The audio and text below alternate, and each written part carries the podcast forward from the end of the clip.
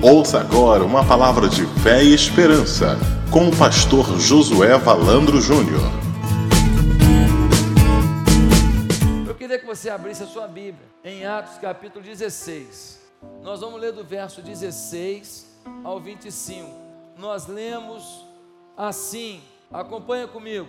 Certo dia, indo nós para o lugar de oração, encontramos uma escrava que tinha um espírito pelo qual predizia o futuro. Ela ganhava muito dinheiro para os seus senhores com adivinhações. Essa moça seguia a Paulo e a nós, gritando: "Esses homens são servos do Deus Altíssimo. Eles anunciam o caminho da salvação." Ela continuou fazendo isso por muitos dias. Finalmente, Paulo ficou indignado, voltou-se e disse ao espírito: "Em nome de Jesus Cristo, eu lhe ordeno que saia dela." No mesmo instante, o espírito a deixou. Percebendo que a sua esperança de lucro tinha se acabado, os donos da escrava agarraram Paulo e Silas e os arrastaram para a praça principal, diante das autoridades, e levando-os aos magistrados, disseram: "Estes homens são judeus, e estão perturbando nossa cidade, propagando costumes a nós romanos, que não é permitido aceitar nem praticar."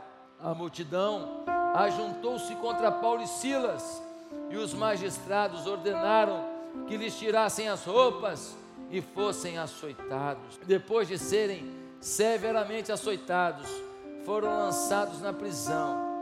O carcereiro recebeu instrução para vigiá-los com cuidado. Tendo recebido tais ordens, ele os lançou no cárcere interior e lhes prendeu os pés no tronco. Por volta da meia-noite, Paulo e Silas estavam orando e cantando hinos a Deus, e os outros presos os ouviam. De repente, houve um terremoto violento, que os alicerces da prisão foram abalados.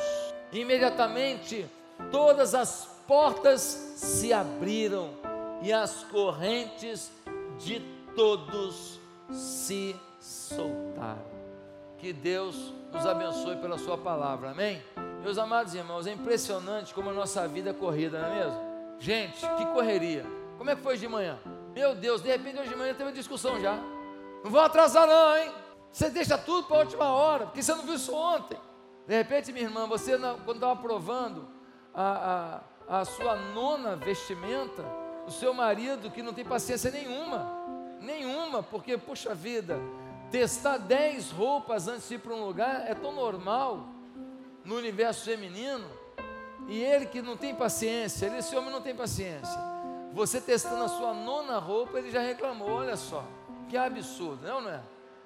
Então, gente, que correria! Às vezes, a gente corre de um lado para o outro e ainda fica tanta coisa a fazer, não é? A impressão que a gente tem é que a gente não fez nada. A semana passou, ficou tanta coisa na lista de pendentes que parece que você não trabalhou, parece que você não produziu, parece que você não conseguiu, parece que a semana não foi produtiva. É bem conhecida aquela ilustração de uma professora que chegou diante dos alunos e disse: "Olha, eu tenho aqui um vidro, e dentro desse vidro eu tenho pedras grandes", e as pedras estavam até a boca do vidro, e ela falou para os alunos: "Queridos, o vidro está cheio?" E aí os alunos disseram: "Está." Ela foi e tirou de trás da mesa um balde cheio de pequenas pedras, e ela vem naquele vidro e despeja, e aí as pedrinhas vão se arrumando entre as pedras grandes, e ela vai, chacoalha um pouco assim o vidro, e as pedrinhas vão se arrumando, ela joga mais pedrinha, e aí fica de pedrinha até em cima. Aí ela fala assim: "E agora, gente, está cheio o vidro?" Eles falam: "Agora está cheio, sim." Ela vai, tira um balde de areia de trás da mesa, e ela começa a jogar areia, e a areia vai se arrumando entre as pedrinhas. Ela balança o vidro, e a areia vai se arrumando, e aí fica de areia até o topo. Ela fala: "E agora, gente, está cheio o vidro. Eles falam, agora tá. Ela vai lá, pega um balde com água e começa a jogar água. Aquela água vai e faz assim, ó, puxa a areia. A areia se intensifica no fundo e ainda sobe um pouco de água. E a água vai até o topo daquele vidro. Meus amados irmãos, qual é a grande lição aqui? A grande lição é que se as pedras grandes não entrarem primeiro, elas não entram mais. Se eu encher de areia, as pedras grandes não vão entrar. Se eu encher de pedrinha, as pedras grandes não vão entrar. Mas se eu colocar as pedras grandes, ainda vai dar para colocar muita pedrinha e muita areia e muita água. Na nossa vida, nós temos tanta correria que a gente não está botando na nossa vida, às vezes, as pedras grandes, as prioridades. Quais são as prioridades da nossa vida? Quais são as coisas mais importantes para você? O que não pode faltar na sua história? O que tem que preencher o seu tempo com prioridade total? O nosso discurso, às vezes, é bonito, mas a nossa prática é pobre. Por isso, hoje, eu quero anunciar um tema para você. E o tema da mensagem de hoje é: não dá para ficar sem orar. Não dá para ficar sem orar. O pedregulho que não pode faltar nesse balde de vidro, o pedregulho que tem que entrar primeiro nesse negócio, é a sua vida com Deus, é a sua comunicação com Deus, é a sua forma de se expressar para Deus, é a sua oração. Mas, meus irmãos, como tem faltado oração na nossa vida? Nosso discurso é bonito, ora, ora que Deus faz, posso todas as coisas naquele que nos fortalece. Vamos orar, irmãos. O discurso é bonito, querido, mas a prática é medíocre. Infelizmente, não entendemos ainda o quanto a oração interfere mais em quem nos tornamos do que naquilo que Deus há de fazer.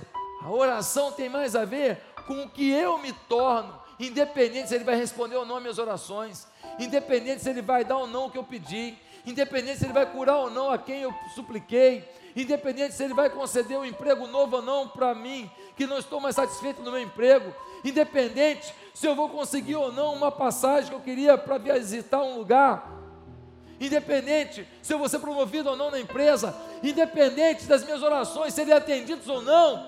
Na oração eu me torno o que Deus quer que eu seja. Mas nós não temos valorizado isso, nós não temos percebido isso, nós não temos enxergado isso. Aliás, quando eu digo não dá para ficar sem orar, bastaria olharmos para a vida de Jesus para saber disso. Gente, quando você lê em Lucas 6, versículo 2, Jesus está no monte orando a noite inteira. Eu estou falando do Filho de Deus, hein? Eu estou falando de alguém que nunca pecou. Eu estou falando de alguém que tem um contato poderoso com o Pai. Quando a gente lê em Marcos capítulo 1, versículo 35, Jesus levanta de madrugada para orar. Quando a gente lê em Lucas capítulo 18, de 1 a 6, Jesus conta a história de um juiz iníquo que julgou a causa de uma viúva. Por quê? Porque ela insistiu, ela ficou ali martelando, daqui eu não saio, eu quero que o Senhor me julgue, eu quero que o Senhor faça isso, eu quero que o Senhor faça, e ficou ali, e por causa disso ela foi atendida. Irmãos, Jesus nos disse que mesmo que já tenhamos falado alguma coisa com Deus, Deus quer que insistamos, Deus quer que a gente repita, e repita, e repita o que a gente precisa. Deus quer que a gente fale, fale, fale o que a gente está querendo. Deus quer que a gente trate a nossa relação com Ele, discutir a relação com Deus diariamente. Irmãos, não dá para ficar sem orar quando a gente olha a própria vida de Jesus. Agora, alguém disse que nós temos gigantes no púlpito, gigantes na adoração, mas pigmeus na oração.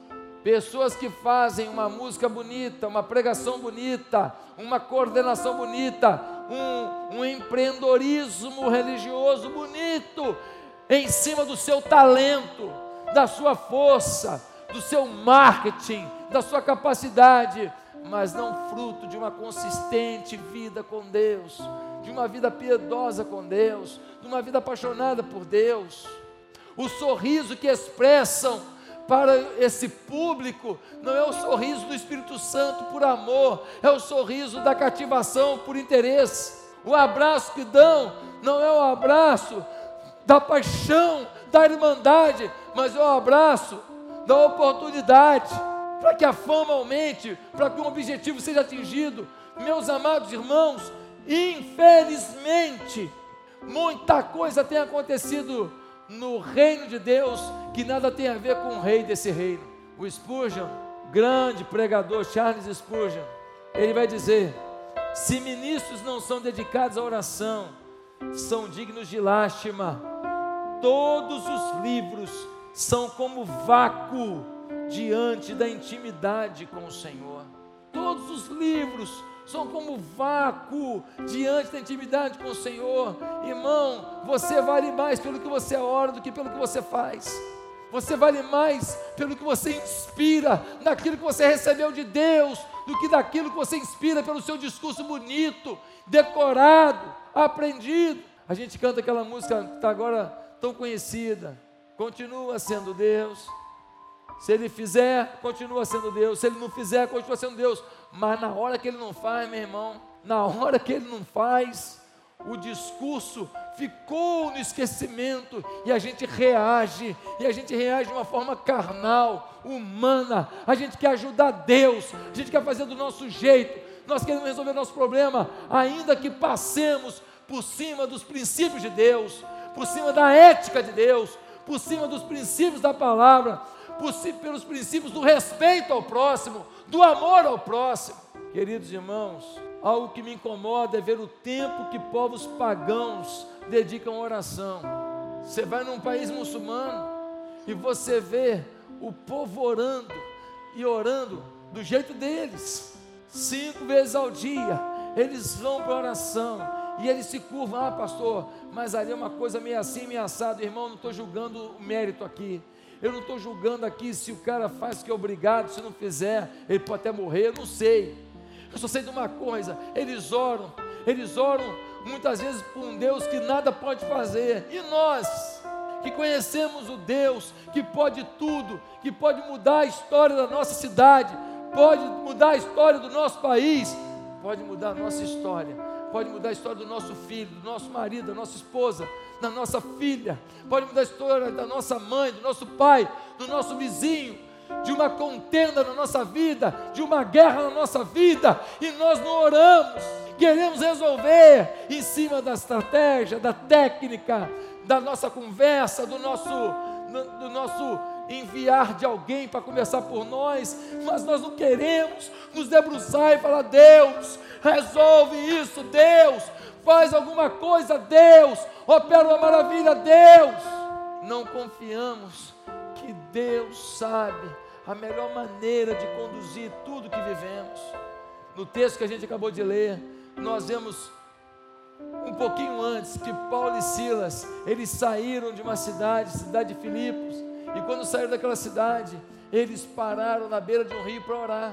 Agora, eles vêm para Tiatira, eles ficam hospedados na casa de uma mulher chamada Lídia, uma vendedora de púrpura, e eles estão naquela casa, e todos os dias eles arrumam um cantinho para orar. Eu não sei qual é o cantinho deles, mas o versículo 16, certo dia, indo nós para o lugar de oração.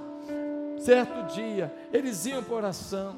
Todos os dias, Paulo e Silas tinham tempo com Deus, mas todo dia que eles estavam indo para o lugar da oração, tinha uma menina que fazia adivinhações.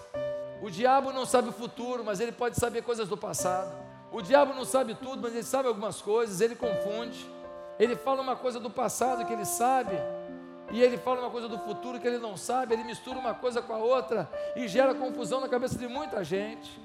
E aquela menina está ali fazendo adivinhações, e para ouvir as adivinhações, o pessoal paga dinheiro, e os donos daquela menina, os exploradores dela, estão enchendo o bolso de dinheiro, à custa da menina. E a menina, quando Paulo e Silas passavam, ela dizia: esses são servos do Deus vivo, eles pregam o caminho da salvação. Discurso bonito, discurso interessante, discurso correto, mas diz a Bíblia que ela fez isso um dia, 2 dias, 3 dias, foi fazendo isso, até que um dia Paulo, vendo que o diabo estava no coração, na vida daquela menina, que um espírito maligno dominava aquela menina, e por isso ela fazia aquelas adivinhações, Paulo repreende o espírito e diz: sai dela agora, e imediatamente o espírito maligno saiu da garota. Quando o espírito maligno saiu da garota, é impressionante, quando o espírito maligno sai, fica nítido que ele saiu, porque não tiveram a menor dúvida, e imediatamente os donos dela, os senhores daquela menina, os que exploravam aquela garota, falaram: opa, perdemos nossa fonte de renda, perdemos nosso din-din, perdemos nosso dinheiro fácil. E eles pegam Paulo e Silas e arrastam Paulo e Silas até a praça, viram para os magistrados e dizem: olha, estão pregando coisas aqui contra a nossa cultura romana, esses homens não merecem viver. E eles são açoitados. O açoite era uma coisa muito tranquila, você pegava assim um fio de couro, muitas vezes na ponta daquele fio de couro, você amarrava pedaços de metal, e você vinha e arremessava aquele fio de couro sobre as costas da pessoa. Não preciso te falar que aquilo doía demais, não preciso te falar que a dor ia até a espinha, ia até a alma. Depois do primeiro açoite, segundo, terceiro, aquilo começava a ferir a pele, ia gerando ali um ferimento, ia cortando, ia ficando em carne viva, a derme, a epiderme, esse negócio todo aí que eu não entendo, ia se misturando, e aquele líquido branquinho ia começando a aparecer, e o sangue junto, e aquilo ia ficando cada vez mais ferido, mais dolorido. Por isso que tinha um limite de açoites, senão a pessoa morreria. Foi isso que Paulo fez, porque libertou a garota.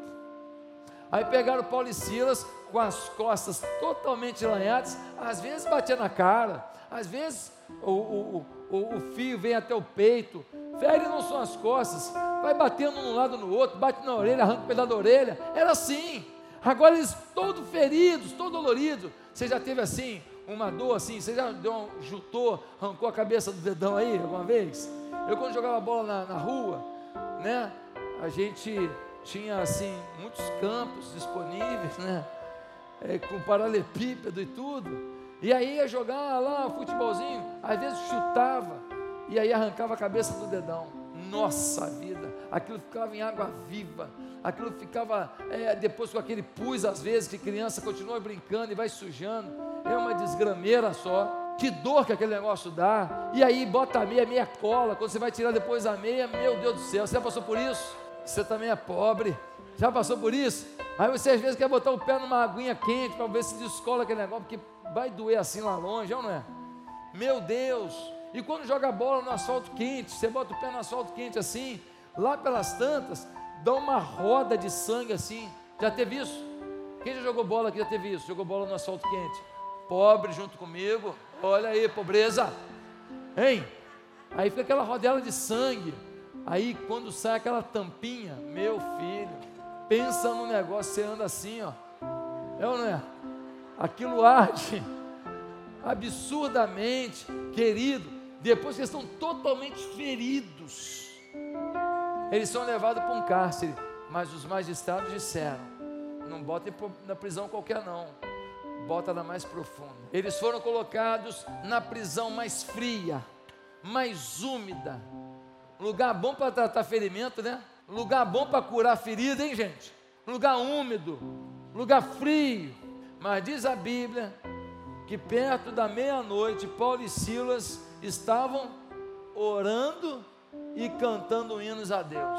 E enquanto eles oravam e cantavam hinos a Deus, um terremoto veio, o terremoto de Deus, e começou a balançar a prisão, e a prisão começou a balançar, e a balançar, e a balançar, e todas as cadeias se abriram, a ponto do carcereiro querer tirar a própria vida, dizendo: os prisioneiros fugiram. Mas aí Paulo disse: fica tranquilo, está todo mundo aqui, Porque quando Deus age num lugar, pode ser o pior lugar do mundo, mas se Deus está ali, se torna o melhor lugar do mundo, ninguém quer sair. As portas se abriram, o lugar era feio, úmido, cheio de barata, cheio de rato, um lugar terrível, mas quando Deus está ali, ninguém sai, ficou todo mundo lá. O carcereiro pensando em se matar, Paulo falando, pode ficar, está todo mundo aqui, ninguém sai do ambiente da glória de Deus não, tem glória de Deus, está todo mundo aí. Meus amados irmãos, Paulo e Silas estavam orando no versículo 13, em Filipos, estavam orando em Tiatira, agora vão para a prisão, continuam orando, oraram no momento bom, oraram no momento apertado, oraram no momento terrível, oraram no momento tranquilo lá de Filipos, oraram no momento que a menina os perturbava toda semana, e agora oram totalmente massacrados num cárcere. Não dá para ficar sem orar, mas o que gerou essa atitude neles? O que Paulo e Silas entendiam que a gente não está entendendo? Por que Paulo e Silas não abriam mão de uma vida de oração? Por que oração era parte diária da existência deles? É isso que eu quero responder agora. Primeiro, quando temos uma vida de oração, uma batalha espiritual não nos pega desapercebidos. Repete comigo, uma batalha espiritual não nos pega despercebidos. Irmãos, quando eles passavam, versículo 16, encontramos uma escrava que tinha um espírito pelo qual predizia o futuro. Ela ganhava muito dinheiro para seus senhores com adivinhações. Eles encontraram um espírito maligno na vida de quê? De um endemoniado, lá com um capuz de endemoniado, com um garfo de diabo na mão? Não, de uma moça. Você nunca sabe onde que está um endemoniado. Você nunca sabe onde tem um espírito maligno para te pegar. Uma mocinha, talvez bonitinha, talvez, olha, com um olhar lindo, talvez com uma boquinha linda, talvez com uma pele bonita, talvez com um cabelinho bonitinho, talvez muito bem arrumadinha, uma moça. Mas o texto diz que tinha nela um espírito maligno de adivinhação. Querido, quando você tem a vida de oração, uma batalha espiritual não te pega desapercebido. A menina estava ali, é uma menina, e para piorar a situação, para confundir mais, ela estava falando coisas bonitas. Olha o que ela vai dizer no versículo 17, essa moça seguia Paulo e a nós gritando, estes homens são servos do Deus Altíssimo, e lhes anunciam o caminho da salvação. Se sou eu que passo, eu falo, meu Deus, fui reconhecido, hein? Fui reconhecido, sou um servo do Deus Altíssimo. Às vezes, quem te faz elogio é a pessoa que está mais próxima do inferno. Às vezes, quem te faz elogio quer te tirar da lealdade a teu pastor, tua igreja. Às vezes, quem quer te fazer elogio quer te tirar do teu casamento. Às vezes, quem te faz elogio quer te tirar do espírito de brandura diante de um problema que você teve na igreja. Às vezes, quem te faz elogio está te cantando para arruinar com a sua família. Às vezes quem te faz elogio vai te propor depois alguma coisa que você pode aceitar e pode afetar o seu caráter, a sua vida com Deus, pode gerar um vício na sua vida. Quem tem vida de oração, uma batalha espiritual não lhes pega despercebido. A menina, servos do Deus Altíssimo, aplaudam eles. Paulo falou, isso é demônio. Ô gente, quando a pessoa fala assim, sai daqui, seu coisa ruim, aí você fala, é demônio. Mas quando a pessoa fala assim, fala aí servo, fala aí varão de fogo, fala aí sapatinho de Jesus, você vai achar que é do inferno? Mas quem tem vida de oração, sabe discernir os espíritos. Quem tem vida de oração, está ligado à batalha espiritual. Quem tem vida de oração, percebe se aquela proposta é um negócio para você, para a gente ganhar dinheiro junto, negócio maravilhoso, sabe se aquilo é do inferno, é do céu.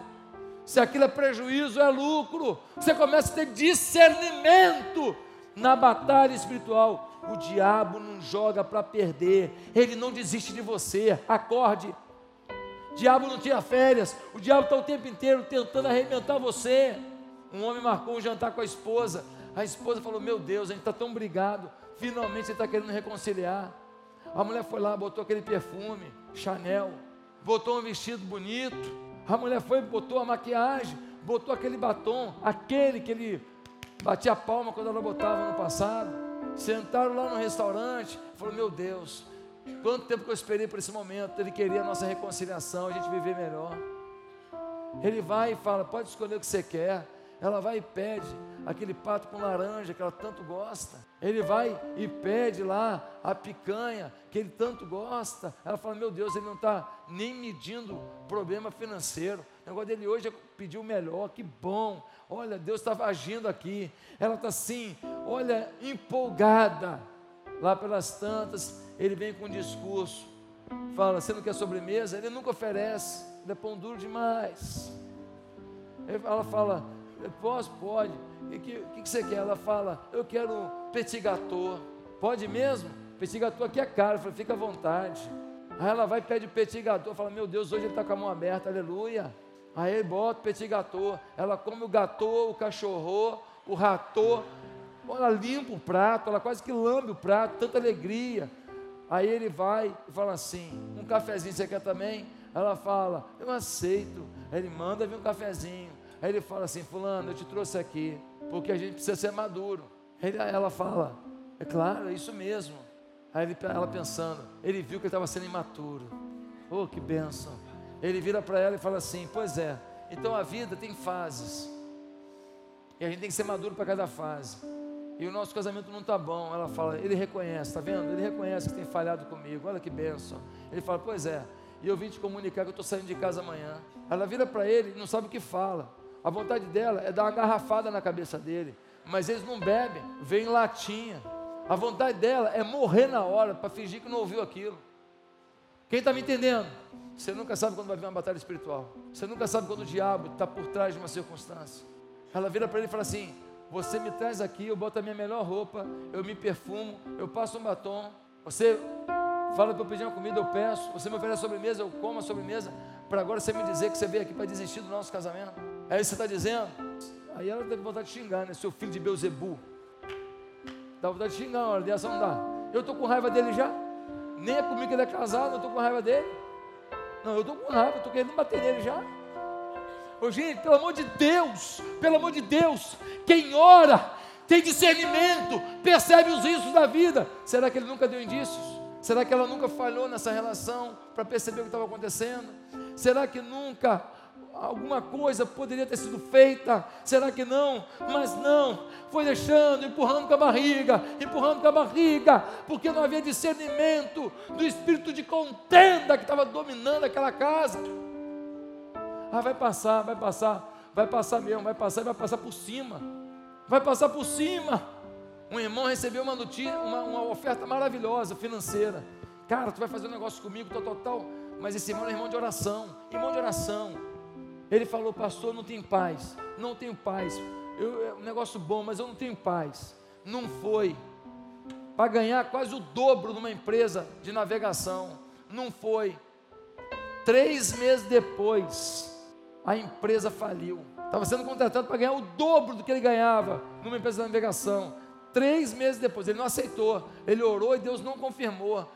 3 meses depois, a empresa faliu. Meus amados irmãos, quem ora tem discernimento para as batalhas espirituais, não é pego despercebido. Segundo, te abençoa esse ponto, amém? Segundo ponto, quando temos uma vida de oração, bate um sentimento de indignação com esse mundo perdido. Olha o versículo 18, nós vemos no versículo 18 assim, ó, Paulo ficou indignado, voltou-se e disse ao Espírito, em nome de Jesus Cristo eu lhe ordeno que saia dela. Bateu o espírito de indignação. Sabe o problema de hoje? O problema de hoje é que a gente está confundindo indignação com pessoas, com indignação com circunstâncias. Estamos confundindo indignação com pessoas, com indignação com pecado. Uma coisa, outra coisa, outra coisa. Nós estamos, em nome de aceitar pessoas, aceitando na verdade o pecado das pessoas. Em nome de ser uma igreja acolhedora para pessoas, nós estamos acolhendo o pecado das pessoas. Tem gente que está fazendo sexo a rodo na igreja, tem gente vivendo homossexualidade na igreja, tem que ser amado mesmo, abraçado. Agora, uma coisa é abraçar a pessoa, outra coisa é dizer, não, continua mesmo.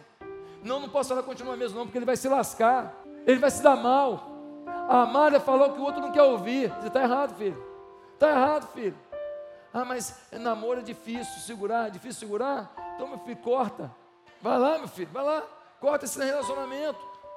E corta outras coisas também se quiser. Sai cortando. Você tem que viver seriedade com Deus. Seriedade. Você está querendo fazer um casamento para ser feliz o resto da vida. Não pode segurar um ano de relacionamento puro diante de Deus para saber se é a vontade de Deus. O que está em jogo é uma vida inteira. Por causa de um ano você bota fora uma vida inteira. Que papo é esse que não tem jeito de segurar? Que papo é esse? Que conversa mais burra é essa? Paulo se indignou. Agora ele se indignou e falou o quê? Garota do inferno, não. Contra quem que ele se indignou? Contra o Espírito, diz o texto. Ele se voltou para o Espírito e disse: saia dela. Ou seja, ele preservou a pecadora. Mas ele afrontou o Espírito. O Espírito sobre a pecadora. Nós sabemos amar o pecador, mas afrontar os espíritos malignos que têm afrontado a santidade de Deus na vida deles. Tem algumas igrejas que elas têm atraído muita gente. O louvor é maravilhoso, é encantador. Eu tenho estudado isso em alguns movimentos muito fortes no mundo, mas uma conclusão eu cheguei. Há igrejas que estão atraindo muitos jovens através de uma música, de um ambiente acolhedor, mas tem um problema: não tocam no assunto santidade, não tocam, é tudo muito, é Deus, é o amor, Deus conta com você, vamos servir aos pobres, vamos ajudar as pessoas, fraternidade, adoração, receba a Deus, êxtase de Deus, é um frisson danado. Só tem um problema: a pessoa está no pecado, está indo para o inferno e tem a sensação de estar no céu. A pessoa está arrebentando a sua existência e não tem ninguém para dizer para ela: cuidado, você está no caminho de morte. A igreja nunca foi um lugar acolhedor no discurso, sempre foi um lugar acolhedor no coração. Jesus disse um dia para os fariseus: ô raça de víboras, é um elogio, né, irmão? Um dia Jesus disse para os fariseus: vocês são sepulcros caiados. Que história é essa? Gente, se nós não formos pontuar para as pessoas o que é o certo e errado, deixa eu te falar uma coisa: se Lutero não tivesse feito isso lá na Reforma Protestante, estava todo mundo aqui adorando imagens até hoje.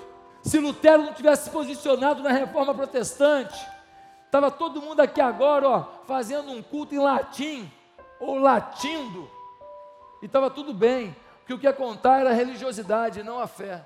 O que ia contar era o discurso e não a vivência. Nós temos que trazer, por exemplo, um travesti para a igreja. Vamos trazer. O pastor da igreja está preparada? Ele passa no primeiro banco aqui, com uns peitão de 2 litros. Nós vamos amar esse travesti. Vamos abraçar esse travesti. Nós vamos dizer para ele: você pode vir com o seu silicone, você pode vir com sua peruca, pode vir com o que você quiser para cá. Você é muito bem-vindo aqui. Agora eu nunca vou dizer para ele: aqui, ó, Jesus está satisfeito com a vida que você está levando, não. Isso eu não vou dizer, não. Sabe o nome disso? Covardia. Sabe o nome disso? Safadeza. Sabe o nome disso? Prostituição do púlpito. Ele precisa ser ajudado. O amor faz com que ele queira mudança, e ele será ajudado. E nós vamos enfiar lá uma seringa para arrancar aquele silicone. Nós vamos ajudar ele, nós vamos apoiar. Irmãos, essa igreja está aberta a qualquer tipo de pessoa. Os caras cheios de piercing no umbigo, na cara, no nariz, na orelha, dentro do útero, pode vir, não tem problema nenhum, não. Agora, se ele fuma o baseado dele, nós vamos falar: querido, você não precisa disso, não. Tem um êxtase melhor que tudo isso, é o do Espírito Santo. Epa! É esse que eu quero! É esse!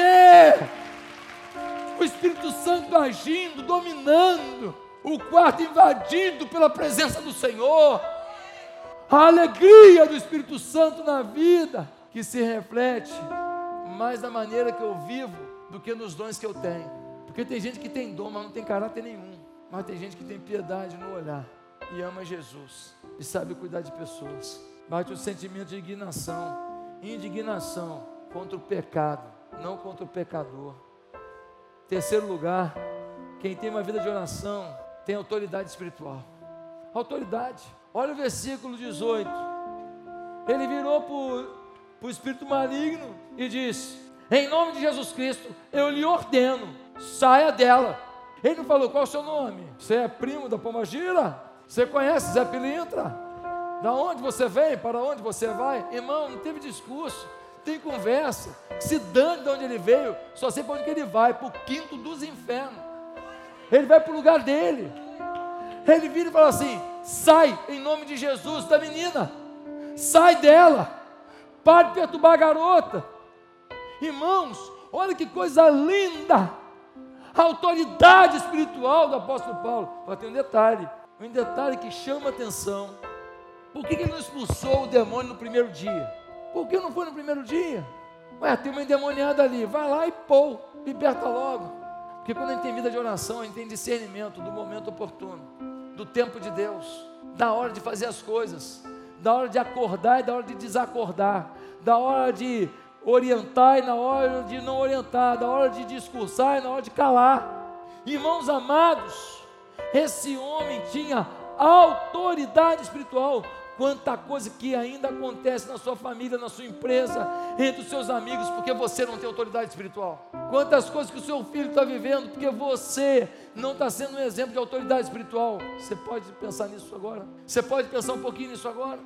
Quantos milagres que estão retidos sobre a sua vida, da sua família, porque você vem na igreja, você é maravilhoso, a gente ama você, você é tão importante aqui, você é tão legal, todo mundo gosta de você, mas você não pode dizer, eu tenho autoridade espiritual. Queridos irmãos, numa comunidade do Rio de Janeiro, os traficantes começaram a chutar um menino lá, que tinha roubado um dinheiro da boca de fumo, e pô, chuta, e bate, e soco, e chuta, e tudo, o menino já ensanguentado, e eles pegaram, tu vai morrer agora, pegaram o menino assim, foram arrastando, para levar para um lugar lá daquela comunidade, onde eles matam as pessoas. Alguém foi lá e avisou um pastor, eu conheço esse pastor, pastor, vamos matar o menino lá. O pastor saiu correndo e veio, quando chegou lá, estavam os traficantes, tudo armado, tudo com pistola, 38, todo mundo armado até os dentes lá, o chefe da boca presente. O pastor chegou no meio da praça e falou assim, para com isso, hoje ninguém vai morrer aqui. Provavelmente seria ele, vamos combinar, hoje ninguém morre aqui, hoje eu declaro vida nesse lugar, pega as armas de vocês e sai daqui, eu vou cuidar desse garoto. Sabe o nome disso? Autoridade espiritual. Se tu não tiver autoridade, meu filho, tu vai morrer junto. Uma pessoa estava vivenciando um sequestro, uma irmãzinha, crente, passou e viu os bandidos com o sequestrador, chegou e falou para ele, vocês têm que parar com isso, deixa esse moço embora, deixa eu dar água para ele. Aí eles falaram assim, não vai dar água não, vou dar água sim, o moço está com sede, foi lá e deu água, não conseguiu libertar, mas foi um alento, foi uma palavra de esperança, no meio de um sequestro relâmpago, que aquela pessoa viveu, ele me contou. Sabe o nome disso? Autoridade espiritual. Deixa eu te perguntar uma coisa, qual a autoridade que você exerce onde você vive? Qual a autoridade que você tem? Ah pastor, eu tenho autoridade como líder, eu tenho autoridade como advogado, autoridade como engenheiro, como médico, como chefe, eu tenho advogado, autoridade como dono lá da mercearia, como dono lá do salão de beleza. Eu estou perguntando isso não, estou perguntando autoridade espiritual. Você pode ser a faxineira que ganha o menor salário da empresa, mas se você é uma serva de Deus, você pode não ter autoridade como dona, pode não ter autoridade financeira, mas você tem autoridade espiritual, isso ninguém te rouba. Autoridade espiritual, qual é a sua autoridade espiritual? Mas como ter autoridade sem oração? Um dia, o presidente da Coreia do Sul ligou para o pastor Poyang Chu. Pastor Poyang Chu era pastor da maior igreja do mundo. A secretária do Poyang Chu não passou a ligação, não passou. Ele falou, eu quero falar com ele urgente. Falou, olha, não adianta, o pastor está em oração, ele não vai atender o senhor. Aliás, irmãos, na parte da manhã, se você puder evitar de me ligar, qualquer coisa, na parte da manhã, me ajuda, que é o momento que eu tenho de oração. Se puder esperar, eu te agradeço. Ele estava em oração. Mais tarde o presidente ligou, quando ligou reclamou com ele, rapaz eu liguei, sua secretária não passou. Sabe qual foi a resposta do pastor Poyang Chu? Falou, presidente, eu estava falando com uma pessoa muito mais importante que o senhor, eu estava falando com Deus. Sabe o nome disso? Autoridade espiritual. Você sabe a história de Abraão Lincoln, maior presidente da história dos Estados Unidos? Você sabe que ele foi assassinado, não sabe? Você sabe o motivo principal? Vamos lá galera da história, pouco tempo antes Ele empreendeu uma lei para conceder liberdade aos escravos nos Estados Unidos. Abraão Lincoln, um servo do Deus vivo, lutou pelas pessoas. Ele conseguiu detonar as influências do Congresso contrárias a isso pela sua autoridade.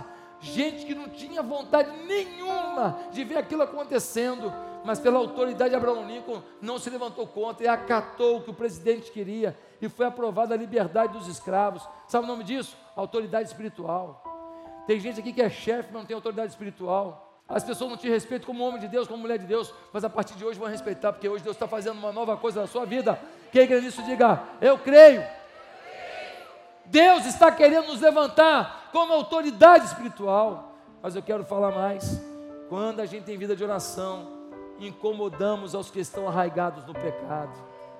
Irmãos, quando ele libertou a garota, meu Deus, os donos da menina, os exploradores da menina, pegaram eles, Paulo e Síria, arrastaram, levaram para a praça, açoitaram com a permissão dos magistrados. Quando você tem vida de oração, você vai incomodar, pode ter certeza. Pastor, hoje eu não incomodo ninguém. Então, meu filho, você não tem vida de oração, não. Você não tem vida de oração. Pastor, está me julgando? Estou julgando não, estou afirmando. Pastor, mas como é que você pode falar isso? A igreja caía na graça do povo. Eu sei, querido, caía na graça do povo, mas tem sempre alguém incomodado com quem ora. O inimigo sabe que ele perde território com a sua vida. O inimigo sabe que potestades de Satanás são rompidas pela sua vida. Se você não encontrou com o diabo hoje, provavelmente você está indo na mesma direção, filho. Sempre vai ter alguém. Ah, pastor, estou com tanta raiva. A pessoa me falou isso e isso, querido. Normal, fica de crise. Fica calminho, relax, tranquilo, faz parte. Não perde a paz, não. Continua orando por essa pessoa. Pastor, mas me afrontou do nada, estou com tanta raiva. Não, fica feliz. Sinal que a sua oração está chegando lá. Aquela pessoa vai se converter, hein? Vai para a sua célula, hein? Vai ser líder de célula, hein? Aleluia! Irmão, se está incomodando é porque a oração está chegando, o diabo está retaliando. O diabo só faz contra-ataque quando ele perdeu algum território. Todo contra-ataque do inferno é porque ele perdeu alguma coisa. Para terminar, gente, quando temos vida de oração, não deixamos que as circunstâncias roubem nosso tempo de intimidade com Deus. Eles estavam na prisão, mas perto da meia-noite, Paulo e Silas adoravam a Deus. Eu creio que a canção era Nada Temerei. Eu creio nele. Eu sei que não estou sozinho, o Todo-Poderoso é meu amigo. Meu irmão, podia ser, não podia? Nada temerei. Eles adoravam a Deus e eles oravam a Deus.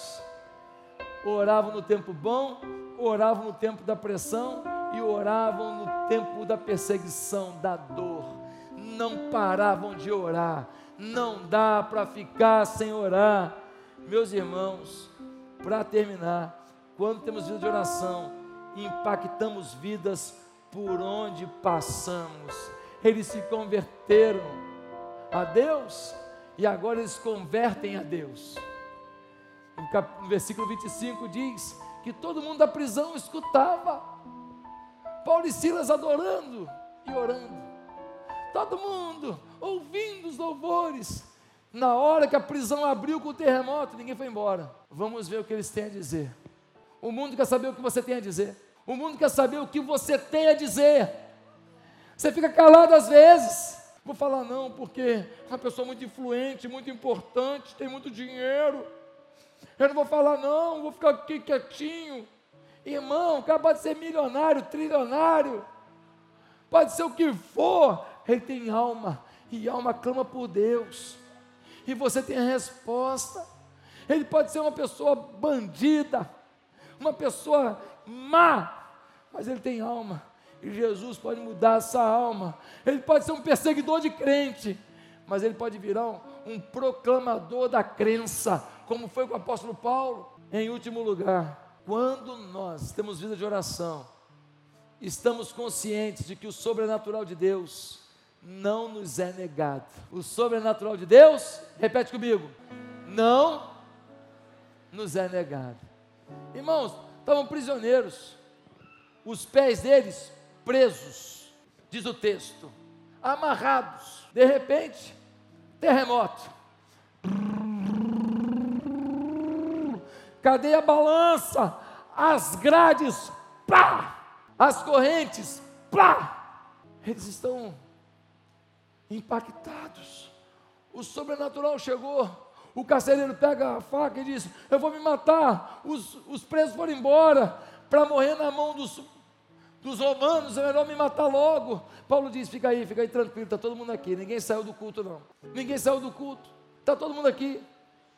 Lá pelas tantas, meus amados irmãos, o carcereiro fala, me ensina, me explica o que é isso. Eles vão para a casa do carcereiro, chega na casa do carcereiro, eles apresentam Jesus, o algoz, o carcereiro, agora se converte, e ele escuta assim, crê no Senhor Jesus Cristo, será salvo tu e a tua casa. A família inteira se converte e é batizada. Meus amados irmãos, quero terminar perguntando, você tem experiências com o sobrenatural? Eu fiz uma viagem, eu fui pregar em Dubai, e quando eu fiz essa viagem, um dia o meu filho queria fazer um passeio de balão, e eu não estava em paz não.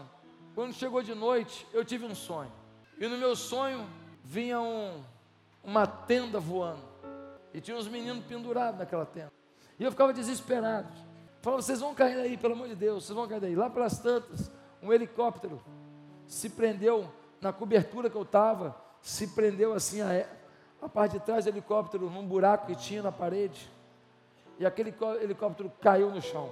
Quando eu fui lá e olhei na cobertura lá para baixo, o helicóptero estava espatifado, mas as pessoas sobreviveram. Eu não tenho esse negócio de sonho, é Deus falando, porque eu acho que Deus fala mais eu acordado lendo a Bíblia do que eu dormindo, mas Deus fala do jeito que Ele quiser, e nesse dia eu fiquei incomodado.